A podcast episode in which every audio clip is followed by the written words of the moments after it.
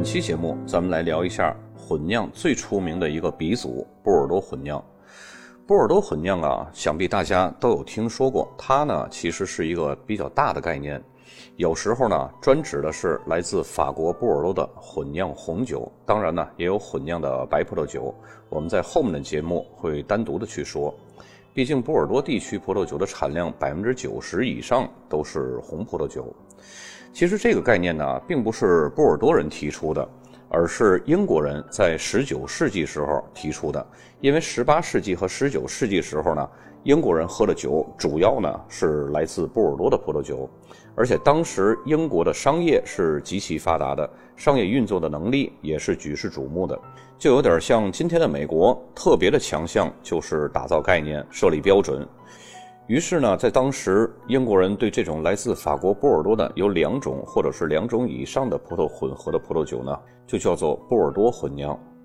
英国人钟爱波尔多红葡萄酒也是有历史渊源的。早在12世纪的时候，阿基坦女公爵埃莉诺和金雀花王朝的亨利伯爵喜结连理，波尔多呢，当时是属于阿基坦公国的一部分，也就当成了嫁妆，一并呢送给了英格兰。亨利伯爵呢，也就是日后的英格兰国王亨利二世。直到十五世纪中叶，经过英法百年大战之后呢，波尔多他又回到了法国的怀抱。所以，英国人对于曾经当做自己的领地这一片地区呢，有着非常特殊的感情，并且在那时候，波尔多的酒是真的不错，还没有可以和它并驾齐驱的葡萄酒产地。即使当时勃艮第啊已经非常出名了，但是那个时候呢，因为没有快递，运葡萄酒的成本会很高，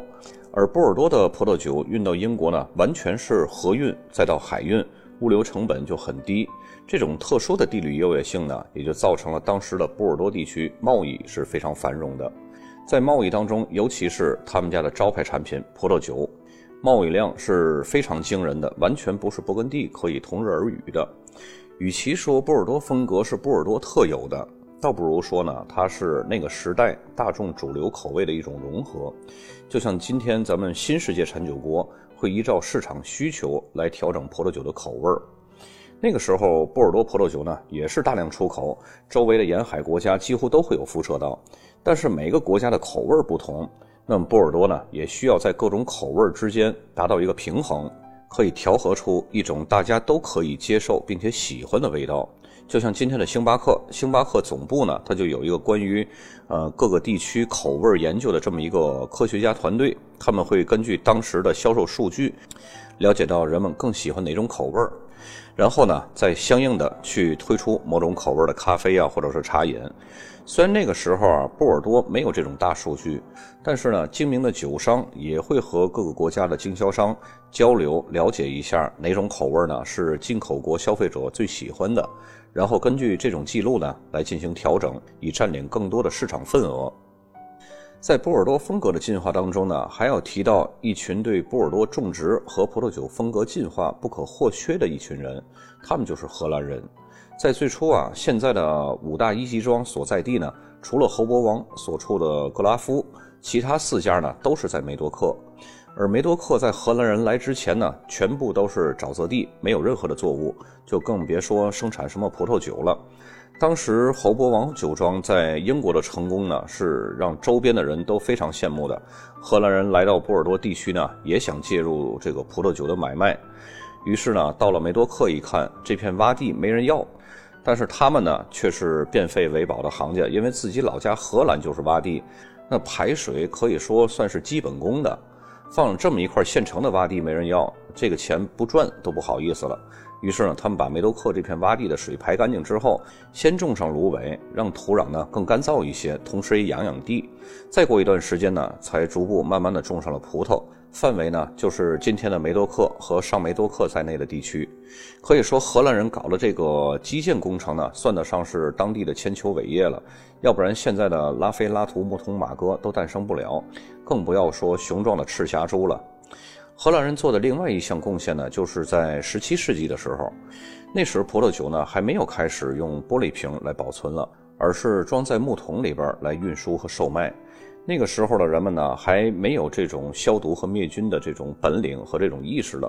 酒呢都是趁着年轻时候就喝掉了，否则时间一长呢，比方说两三个月以后，经过氧化了，进去空气了，或者是进去细菌了，酒很快就会酸掉。那时候根本谈不上橡木桶对葡萄酒起到什么陈年风味变化的作用，还没想到那儿呢。然后荷兰人呢就发现这个用硫磺熏过的橡木桶以后呢。葡萄酒的储存时间可以变长，这个创造性的重大发现把葡萄酒的寿命就延长了很多。这就意味着酒可以卖的时间更长，而不会浪费。咱们都知道，减少浪费成本呢，这是一个生意当中非常现实的问题。那么后来呢，出现了直接用玻璃瓶来储存葡萄酒，这样呢，酒就更不容易被氧化了，而且携带起来是非常方便。但是人们突然发现，这种酒啊，没有在之前放在橡木桶中那种特殊的味道了。人们认为那种味道啊，是可以让人更加喜爱，让葡萄酒的风味呢更加复杂的。于是，在那之后啊，即使有了玻璃瓶来保存，人们也要在橡木桶中把这个葡萄酒放一段时间，再装进玻璃瓶。这就是橡木桶应用到改变葡萄酒质感而不是储存的由来。波尔多红葡萄品种分别是梅洛、赤霞珠、马尔贝克和小味儿多。那么，为什么波尔多产区要选择混合酿制葡萄酒呢？这个话题就是咱们今天的核心问题了。咱们在附件文稿当中的那个地图上可以看到啊，法国它是地处温带，而波尔多则是靠近大西洋的一个产区。其实波尔多的纬度啊和咱们国家的东北吉林省是同一个纬度，但是气温呢却比吉林要暖和得多。为什么会出现这种现象呢？最主要的因素啊就是来自于西南部的墨西哥湾暖流。它是自南往北吹到吉伦特河，然后暖湿气流又沿着这个吉伦特河一直蔓延到波尔多产区的两岸，这样呢能给这里的葡萄园带来温暖潮湿的理想种植条件。温暖潮湿的气候条件对于葡萄生长确实是非常有帮助的，但是在这样温和、昼夜温差不大的条件下生长葡萄呢，往往就没有办法积累浓郁的风味物质。会显得个性不足，单一酿制呢可能会导致葡萄酒毫无特色。另一个原因呢，就是由于这里的气候极其不稳定，霜冻啊、降雨量是毫无定数的。那么只种植一种葡萄，或者是只用一种葡萄酿酒呢，这种风险太大。赶上阳光普照、降雨量少的年份还好，如果要是赶上某个季节天气特别冷，出现霜冻。就存在着把鸡蛋放在一个篮子里边的风险了。还有一个天气因素呢，就是降雨时段和降雨量每年都是不固定的。如果要是在初夏开花的时候突然降大雨了，那就会把花都淋死了，从而呢葡萄树就没有办法坐果，没有办法生长果实了。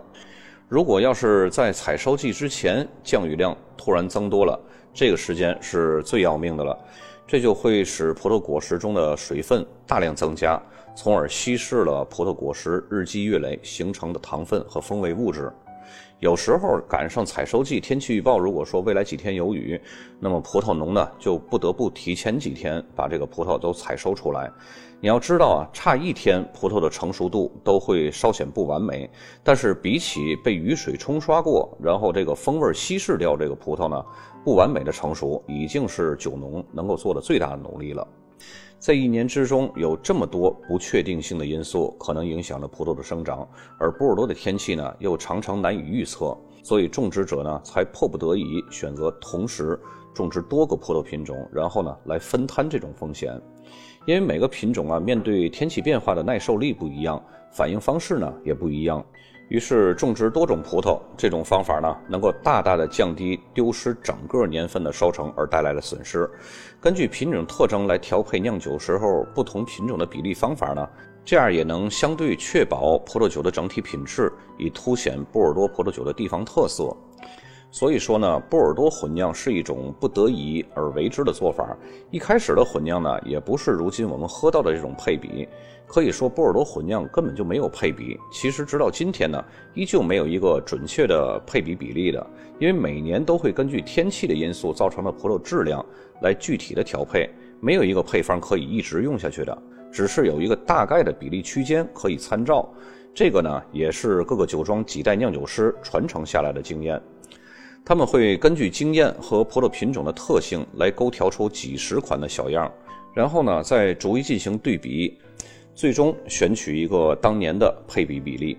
在经历了19世纪根瘤蚜虫的这个病毒后啊。波尔多混酿大多呢都是以赤霞珠、梅洛和品丽珠为主导了，小波尔多和马尔贝克还有加美纳呢，它们的使用比例就大幅降低了，大多数时候呢只是充当调味料的一个角色。赤霞珠特有的草本植物特征、出色的单宁和骨架以及酸度，为葡萄酒混酿呢提供了扎实的框架，味道轮廓又长又大。最好的梅洛和赤霞珠是非常相似的。尽管如此，梅洛的樱桃果味会更加浓郁，单宁也更加细腻，可以抵消赤霞珠品种的本来的一个草本特征。那么品丽珠呢，可以提供更纯净的这种红色水果的口味不过这种味道呢，和赤霞珠是一样持久的。品丽珠呢，经常会和梅洛混合，以增加更明显的果味儿和更有活力的余味儿以及一些新香料的气息。那么马尔贝克所赋予的呢，是黑色水果的口味儿余味儿没有梅洛或者是赤霞珠那么长，但是也一样是非常顺滑丰盈的。当在混酿中看到小味儿多的身影呢，那么葡萄酒就会有更多的花香和单宁，以及更深浓的颜色。波尔多混酿呢，虽然是一个大类。但是由于波尔多地区三个区域的土壤、微气候、水土等这些个条件呢都会有不同，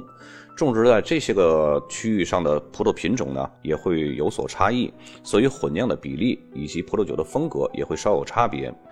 在波尔多地区呢，加龙河和多尔多涅河这两条河流汇聚而成了吉伦特河，最终呢流入了大西洋。以吉伦特河为界，波尔多区域呢分为左岸和右岸，以及加隆河和多尔多涅河交汇形成了三岔河口的这个地方呢是叫两海之间。一般来说呢，波尔多右岸由于天气气候会更凉爽，特别适合种植梅洛。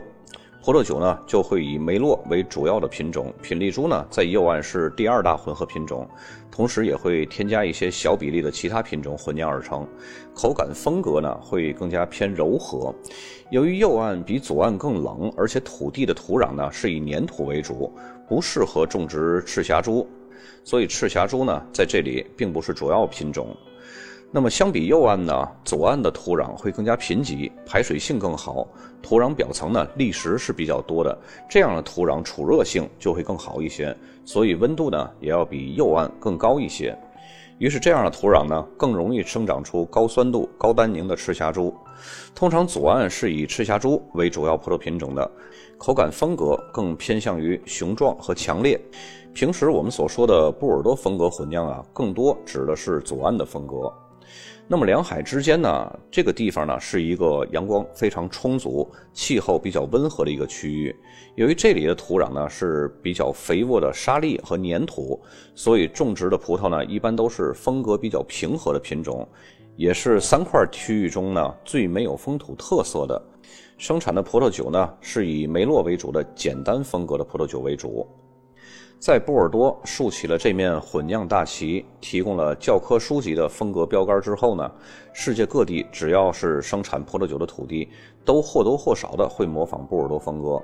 不过呢，几乎都是模仿左岸的风格。毕竟我们现在提起波尔多混酿风格，更多的都是指的是左岸风格。这也是因为左岸的梅多克产区是出名最早的，比如说在美国加州的梅里蒂奇混酿，它就是脱胎于波尔多混酿风格。只是美国呢更善于商业的概念打造，给波尔多混酿在美国取了一个美国版的名字，就叫梅里蒂奇混酿。还有澳大利亚的西澳玛格丽特河也是波尔多风格的拥趸模仿者。新西兰的霍克斯湾。主要的优质葡萄酒呢，几乎也都是模仿波尔多风格的混酿，甚至呢，像南非的斯特林布什，那里制作的波尔多混酿风格比波尔多还要波尔多。因为这种混酿风格的经典程度，几乎是赤霞珠葡萄酒的标准答案。而波尔多也在做着顺应市场口味的细微变化。毕竟，波尔多地区是从贸易起家的地方，天生就具有市场的敏锐性和善于洞察市场机会的波尔多人，即使在模仿者众多的今天，他们依然会屹立于举世瞩目的地位。无论是左岸的拉菲拉图木桶马哥这些个一级庄，还是右岸的波图斯李鹏白马金钟酒庄，他们都会保持着自己特有的风格，并且呢，不断顺应市场，精益求精。同时，也在自己的独特差异贴上不同寻常的标签儿，而在外界，他们就是一体，一个葡萄的农业形态，仍在以葡萄酒的独特风格代代相传。本期节目就到这儿，咱们下期再见。